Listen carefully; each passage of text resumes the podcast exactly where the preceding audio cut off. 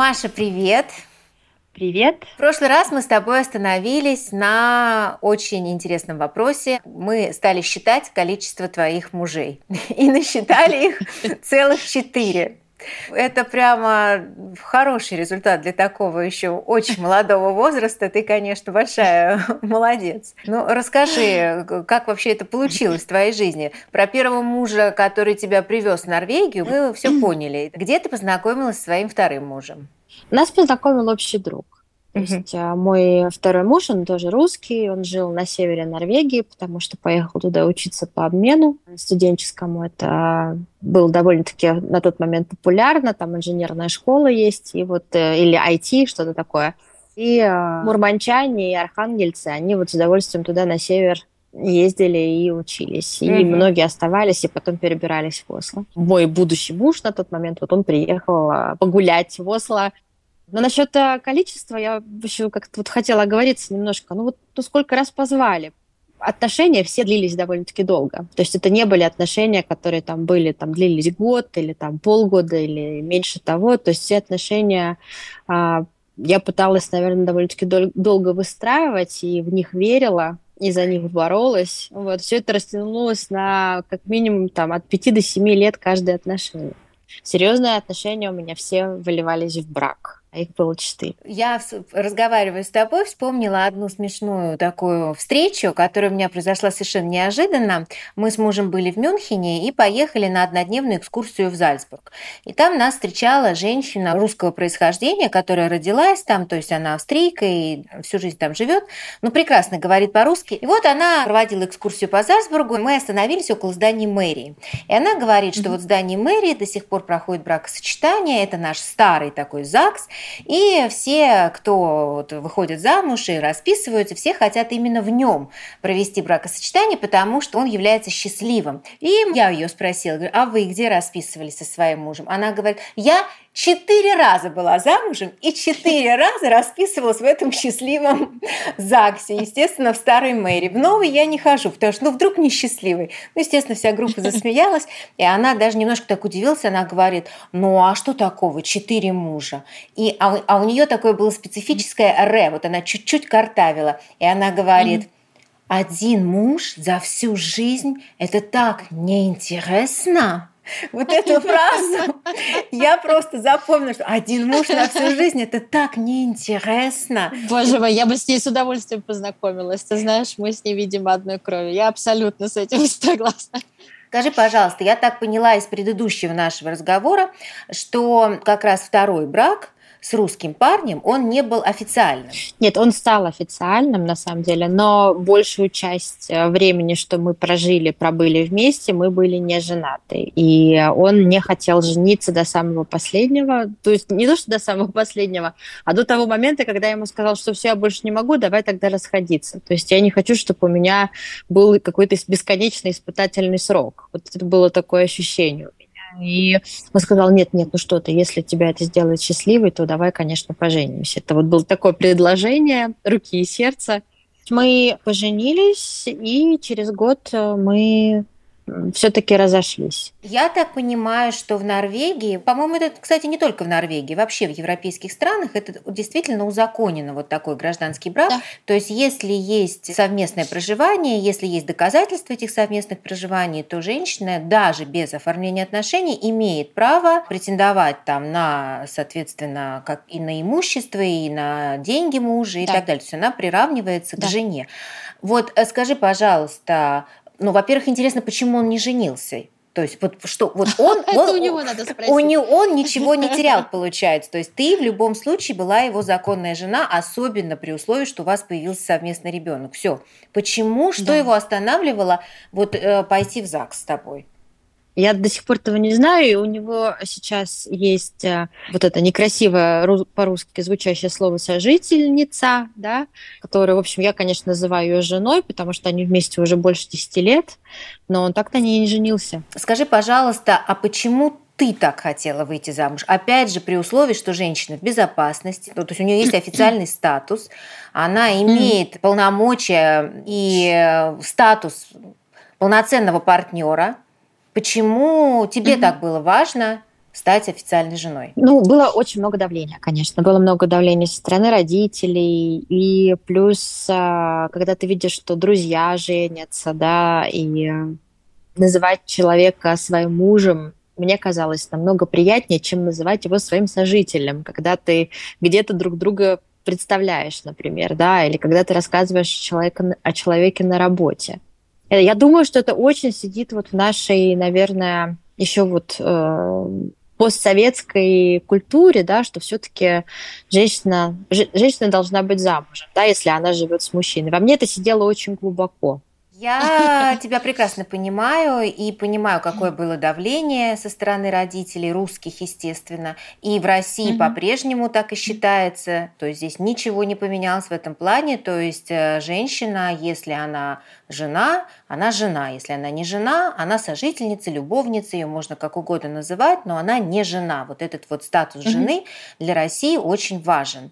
Но, правда, в России нет никакого права у женщины, пока она не замужем замужем. Это знаменитая история Юли Аршавиной, не знаю, да. в курсе ты, 6 лет она жила с не очень простым человеком, так мягко говоря. Я просто знаю эту ага. семью, я дружу с Юлей, поэтому знаю, ага. так сказать, изнутри всю эту ситуацию. И ее пример как раз был таким показательным, когда человек остался без всего. То есть она просто за каждую там копейку, за каждую недвижимость, за дом, который они вместе строили, она должна была все это объяснять, чуть, чуть ли не чеки должна была показывать, что она действительно это покупала, там, в том числе и на свои деньги, на какие-то. Ну, то есть, конечно, унизительно на самом деле деле. Вот, слава богу, у нее все хорошо, но я понимаю, почему в том числе русские женщины так стремятся. Понимаю тебя. А вот еще вопрос, скажи, mm. а норвежки, норвежские женщины стремятся замуж или для них статус быть партнером вполне ок? Думаю, что э, они спокойнее к этому относятся, но любая женщина хочет замуж. Я думаю, что если какая-то женщина скажет, что она не хочет, она слукавит. Mm-hmm. Если она любит этого мужчину, если она с ним живет, это значит, она ждет этого предложения, и она хочет одеть это белое платье, и она хочет быть особенной, и чтобы мужчина тем самым, наверное, признал, да, что она единственная, и он а, готов брать на себя эту ответственность. Хорошо, значит, ты развелась со своим э, вторым мужем, он, соответственно, да. отец твоего первого ребенка, твоей да. первой дочери, и ты да. выходишь замуж третий раз. Да, это произошло, конечно, не сразу. Я побыла мамой-одиночкой какое-то время в Норвегии. Это, в общем-то, работает тут неплохо, потому что государство ну, помогает, наверное, может быть лучше, чем в России, да, то есть у нас там есть какие-то дотации, у нас другая налоговая ставка у мамочек, которые одни, да, и детки находятся в детских садах, в школах на продленках, где за ними прекрасно присматривают, и женщина может спокойно работать и строить карьеру. Плюс норвежское законодательство по большому счету требует, чтобы ребенок проживал с папой ровно столько же времени, сколько он проживает с мамой. То есть это 50 на 50. Если папа по какой-то причине этого не хочет или не может, то, соответственно, на него налагаются довольно-таки большие денежные обязательства, которые он маме выплачивает. Угу. Вот. Поэтому практически все папы, в общем, чтобы вот не выплачивать все такие большие суммы, ну, вот, они все стараются с детьми своим 50 на 50 время проводить. Поэтому я в 30 лет оказалась в ситуации, что у меня ну, Алиса была одну неделю, вторую неделю я была молодой свободной женщиной, которая могла, в общем-то, заниматься интересными какими-то проектами, делами, встречаться с друзьями, кататься на горных лыжах, получить, в общем, по большому счету то, чего я, наверное, не успела получить. Вот в 30 лет я оказалась в ситуации, когда наконец-то я получила возможность немножко погулять. У нас, конечно, такого нет. Ну, ты знаешь прекрасно, я думаю. У нас максимум, вот есть такое понятие воскресный папа. Я сама вижу этих пап, потому как они общаются с детьми, потому там как неловкости какие-то есть и у детей, и у пап. Видно, что они не живут вместе. И вот они mm-hmm. там в кафе сидят, кормят их там какими-то там плюшками, балуют. Именно потому, что, ну, вот надо отдать вот этот долг, вот этот воскресный папа. Это понятие абсолютно, вот, э, ну, по крайней мере, в Москве работающее сто процентов. Как э, быстро и где ты познакомилась со своим третьим парнем, так будем называть его? Да, это опять же случилось э, через мою подругу. И, в принципе, у меня было несколько предвзятое отношение к норвежцам. Я не думала, что у меня что-то может, в принципе, с норвежцем получиться. Вот. Но он был не совсем, наверное, типичным норвежцем, потому что в нем присутствовали некоторые качества, которые меня настолько удивили и порадовали, что я эти отношения стала развивать. Но там дальше были такие подводные камни, когда мы начали жить вместе и начали вести какие-то общие проекты, из-за которых я не смогла выпрыгнуть из этих отношений достаточно быстро.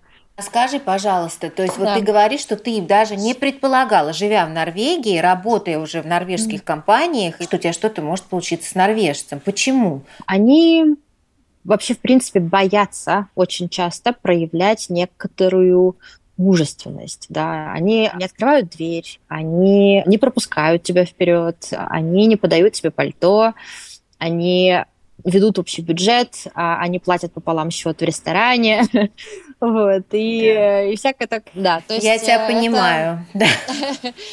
Если женщина обожает спорт и лыжи, ей сюда и замуж за норвежца. То есть вот это вот а, поход, костер, сосиски на костре пожарить, да, там пиво вместе попить, на лыжах сходить, на дачу поехать, там, в которой, может, и туалет нет, он так там где-то во дворе. Вот. Они очень наверное, приземленные, они любят природу, они любят находиться на природе, у них очень простая культура, да, и найти начитанного норвежца – это, наверное, удача. То есть норвежец, который прочитал там больше пяти книг в своей жизни, я думаю, их найдется немного. Для меня это всегда было очень важно. Для меня очень важно вот это вот совпадение по интересам, по языку, по чувству юмора. И э, если этого нет, то ну, вряд ли я буду заводить отношения. Здесь для того, чтобы действительно найти интересного собеседника, который был бы интересен образованной русской женщине, я думаю, что это непросто. А, много женщин, которые в первую очередь, конечно, наверное, ну, ведется вот на эту вот внешнюю картину, там высокие, голубоглазые, блондины с широкими плечами. Да? Это так и есть. Я летала единожды норвежскими авиалиниями, и, конечно, я обалдела. Честно тебе скажу, я, ну, безусловно, я обращаю внимание на красивых людей в целом, да, и на женщин, и на мужчин. Но тут я достаточно спокойный. Вот я не ведусь, знаешь, вот у меня нет такого, что я увидела какого-нибудь там красивого мужчину, и все, вот я ночь не сплю. У меня с этим как-то спокойно все. Но тут я вот как вошла вот на борт, я открыла рот и закрыла его только когда я вышла. Ну, такие красавцы. Но это, это просто невозможно. Два метра ростом, широкие да. в плечах, голубоглазые блондины да. с, с невероятной какой-то красивой кожей, хорошей осанкой. Да. Это, конечно, правда, прям испытание. Вот я, я, ну, вот смотри, я не знаю, как да, ты там живешь, как ты, почему ты только четыре раза замуж, у меня вопрос. Потому что, ну, там просто по улицам ходить, мне кажется, невозможно. Мой третий муж был действительно очень внешне привлекательным. То есть он был э, потрясающе красиво сложен. Вот это было очень красивое спортивное тело.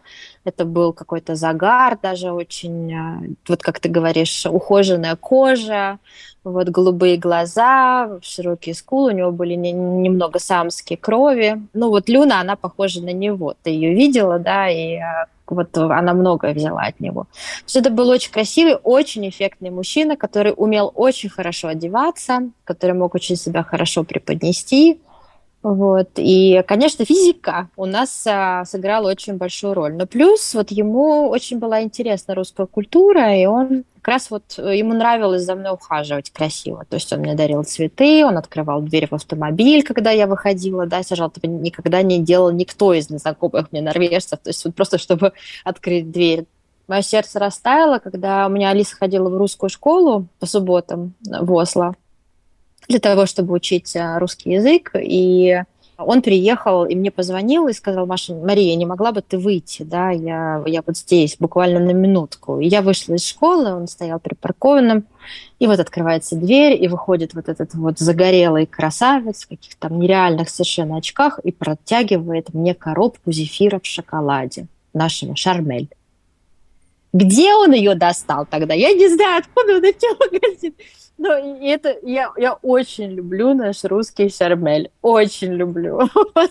И, конечно, он, я не знаю, откуда он об этом знал, я это никогда не упоминала, но он меня, наверное, вот просто покорил в тот момент, когда это был не букет там роз, 100 роз, да, а вот коробочка русского нашего зефира в шоколаде. То, что у тебя был ребенок, а, его никак не смущало? Для норвежцев для норвеж... норвежцев это вообще не смущает. То есть э, в этом смысле вот тоже, наверное, большая может быть разница с нашим российским обществом. Женщина с ребенком это вообще не проблема. Но потом в итоге родилась Люна. И вот тут, я так понимаю, пошла серьезная проверка вас обоих, конечно, и как пары, и в отдельности. И я так понимаю, что он эту проверку совсем не выдержал.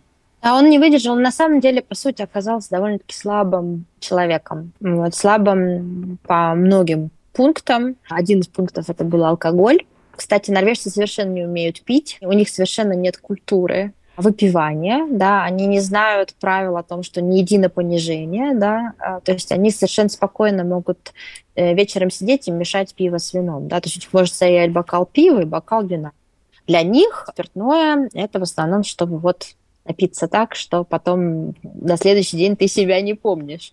И это, конечно, я помню, для меня это был культурный шок. Абсолютно права, что это проявление культуры, потому что а, а, умение пить – это вот просто очевидный признак культуры. Либо человек это умеет, либо не умеет. И, конечно, это странно, потому что там книжки они не читают, это они не делают. Ну, хотя бы пить действительно научились уже, они совсем ничего. Но зато они золотые медали в биатлоне завоевывают, понимаешь? То есть у них, э, у них есть свои а, моменты, но это не культура. И закончилось тем, что мы кушали отдельно. У нас было совершенно разные блюда на столе. То есть мы либо ели в разное время, либо если мы ели одновременно, то я с э, дочкой ела одно, он ел абсолютно другое. И это, конечно, не объединяет. У меня не было выбора на самом деле, то есть мне нужно было заканчивать эти отношения, и мне было очень важно еще и лишить его родительских прав для того, чтобы э, я могла уехать в Америку, принимать решения самостоятельно обо всем. Вот он все документы подписал, и с тех пор, ну, в общем, там какое-то время у него были попытки участвовать э, в ее жизни, вот, но это очень быстро все закончилось, и мы больше никогда не виделись. Слушай, вот какая... Я не какая... знаю, ни где он, ни что он, ни как он, вообще ничего про него не знаю уже очень много лет. Слушай, какая, смотри, разница. То есть э, русский парень, твой второй муж, он занимался своим ребенком то есть прям вот как надо, да, то есть он забирал ее да. ровно на 50% времени, то есть все как да. положено по норвежским законам. А норвежец, да. получается, слился, так сказать, просто по-русски, так скажем, да, как это бывает очень в России, и все, до свидания, занимайся своим ребенком да. сама. Отношения с Ромой развивались уже тогда, когда мы с тобой были знакомы.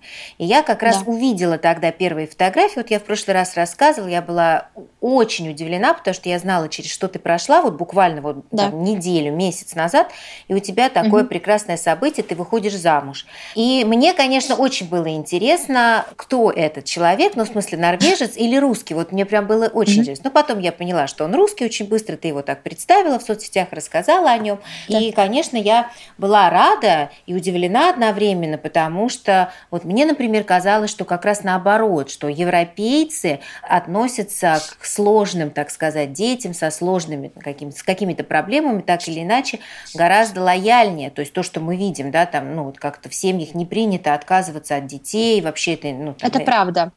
Это правда, Света. Просто я думаю, что все-таки, наверное, мой норвежский муж, его нельзя, наверное, причислить к среднестатистическому норвежскому мужчине, да, то есть он все-таки был со своими очень серьезными особенностями, и э, то, что вот он мне привез э, зефир в шоколаде, это тоже особенность.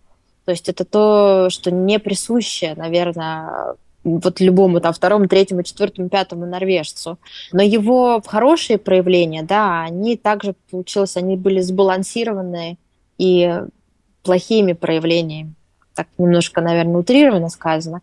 Но то, что он э, не выдержал и нас бросил, и мы расстались, и он не смог э, поддерживать, да, это говорит об определенной человеческой слабости. Ну, вот, я думаю, что ему хотелось, но он не мог. Просто вот, ну, он не смог. Когда мы с Ромой познакомились, это тоже произошло благодаря его троюродной сестре, моей а, хорошей знакомой. У нее была рождественская вечеринка. Я на тот момент собиралась уезжать в Хьюстон, где, ну, продолжать с операциями, уже жить там, работать. И а, нас вот познакомили на этой вечеринке. Ром приехал тогда из Дубая, он жил в Эмиратах уже очень много лет, жил и работал. Я ему очень понравилась. То есть я знала об этом, я это почувствовала, но моя голова, она вообще была не там. То есть моя голова была в Хьюстоне, и я готовилась вот ко всем вот этим вот э, вещам предстоящим, больницами и с работой. И я совершенно не готова была никаким отношениям, а он был очень терпеливым. В больнице, когда мой ребенок был на операционном столе, я э, работала с компьютером да, на удаленке мне приходилось это делать, чтобы у меня была страховка, которая покрывала все вот эти вот дальнейшие операции, которых в общей сложности было четыре в итоге, да, а не одна. И Рома просто, он меня, наверное, спас на тот момент, потому что уехала я в январе, а была какая-то вялотекущая переписка, а в мае я решила с ним действительно начать разговаривать, потому что мне просто нужно было начать разговаривать иначе я чувствовала, что я уже начинаю сходить с ума, хотя на тот момент у меня не было мысли, что это во что-то выльется, и в принципе я была готова к тому, что ну, никто не захочет женщину с двумя детьми, один из которых больной ребенок. Рома мне показался очень приятным человеком, и я с удовольствием с ним решила просто вот пообщаться, поболтать. Вот слово за слово, и мы очень сблизились. То есть он ну, оказался очень заботливым, очень внимательным, очень слушающим. И э, я поехала к нему в гости в итоге летом в Дубае. Вот мы провели пять дней вместе. Дети остались, то есть Никита был тогда у своей тети а, в Черногории, а я оставила Люну с няней. И это были прекрасные пять дней. Это вот мы с ним увиделись второй раз, и потом мы увиделись через пять месяцев, уже вот мы увиделись на свадьбе. Так что... Три встречи. Три встречи у вас было. И третья из них это на вашей свадьбе. Третья, и третья это была свадьба. Когда начались какие-то рутины, да, то, конечно, там у нас были моменты сложности с детьми, и со всем на свете, но это ну, ни в коем случае не было ничем глобальным. Вот. Конечно, совпадение культур, здесь сыграл очень большую роль, потому что говорить на одном языке, иметь а, похожее чувство юмора, понимать шутки, смотреть одни и те же фильмы, любить одну и ту же еду. Рома прекрасно готовит.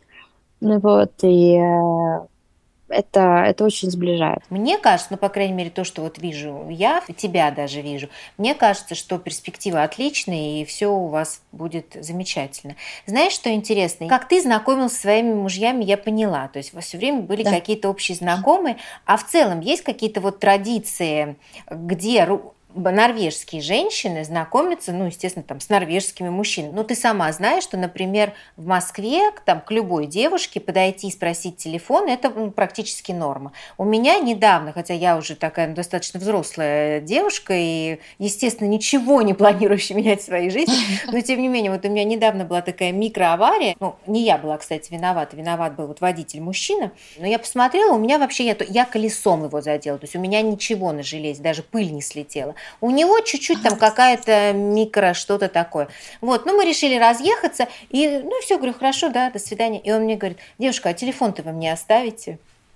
Здрасте. То есть ты меня задела, еще Молодец. и телефон, да. То есть это удивительно.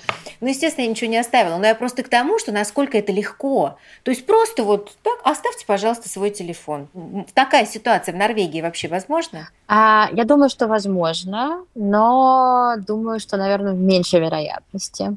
Для них важно, чтобы женщина дала сигнал. И, наверное, вот методы знакомств – это работа, университет, сайты знакомств. Ты очень такую интересную фразу сказала сейчас, что мужчины, э, норвежцы, обязательно должны получить сигнал. То есть, да. Э, если женщина не дает этого сигнала, то они просто скованы по рукам и ногам, то есть они не могут сами это сделать. Иначе что? Нет, они не то, что они не могут, а я думаю, что они побаиваются. То есть они побаиваются вот этого отказа, от ворота-поворота, да, то есть не хватает им яиц немножко норвежским мужчинам. А, а норвежские женщины? То есть где а вот у это? норвежских женщин это я, эти яйца есть. Если посмотреть на норвежцев внешне, то тебе в голову не придет, что там нет яиц. Там кажется, что они просто там до колен, потому что, ну правда, но ну, они высоченные. Да, есть диссонанс. Красивые, диссонанс, да. викинги такие, с такой кровью, с такой историей, да, вот казалось, что они там должны подойти там к какой-нибудь горе, вот так пнуть ее рукой, гора должна развалиться. И ты говоришь, что у норвежских мужчин нет яиц вообще, а зато у норвежских женщин, ну, которые, кстати, тоже, если подойдут к горе, то, мне кажется, она тоже развалится, потому что ну, крупная нация, чего уж там. Но, да. тем не менее, да. такое интересное распределение. Ну, я, я, я не говорю, что их нет вообще, но я думаю, что часть, э, часть была отобрана у них вот в какой-то момент развития этого общества, то есть они ее где-то утратили. Вот, внешность, генетика, все это осталось, да, а именно поведение, а, оно изменилось под давлением общества. В России этого нет, слава богу, в России все традиционно, и вот тут, знаешь, вот и непонятно, что лучше, что хуже. Давай на эту тему отдельно да, прям поговорим, да. потому что это классная тема. Я очень там рада. есть плюсы и минусы. Конечно, плюсы и конечно. То есть нужно действительно на эту тему поговорить, потому что есть свои плюсы, которые для, для некоторых женщин, я думаю, они бы, наверное, перевесили чашу весов, и они бы сказали, что лучше так, вот, пусть там не, не, не, не додали по, по яйцам, да, но зато вот у них есть вот это вот, а это настолько важно, да, в семье. Вот так давай ее и обсудим. Плюсы и минусы. Давай. Потому что да, сейчас мы тут давай. опустили всех норвежских мужиков, сказали, что они слабаки, а на самом деле действительно плюсы и минусы, вот это вот очень важно. И опять же, если, допустим, норвежцы в чем-то уступают, но в чем-то они сильнее, то интересно, какой да. противовес у женщин. А женщины тогда какие? Вот это очень интересно.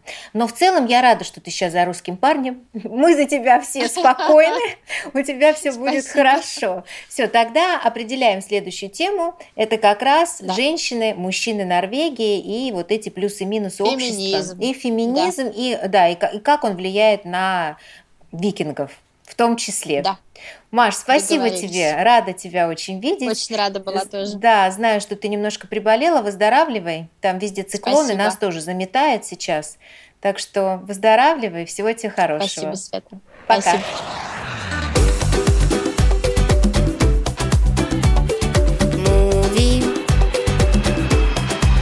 Movie,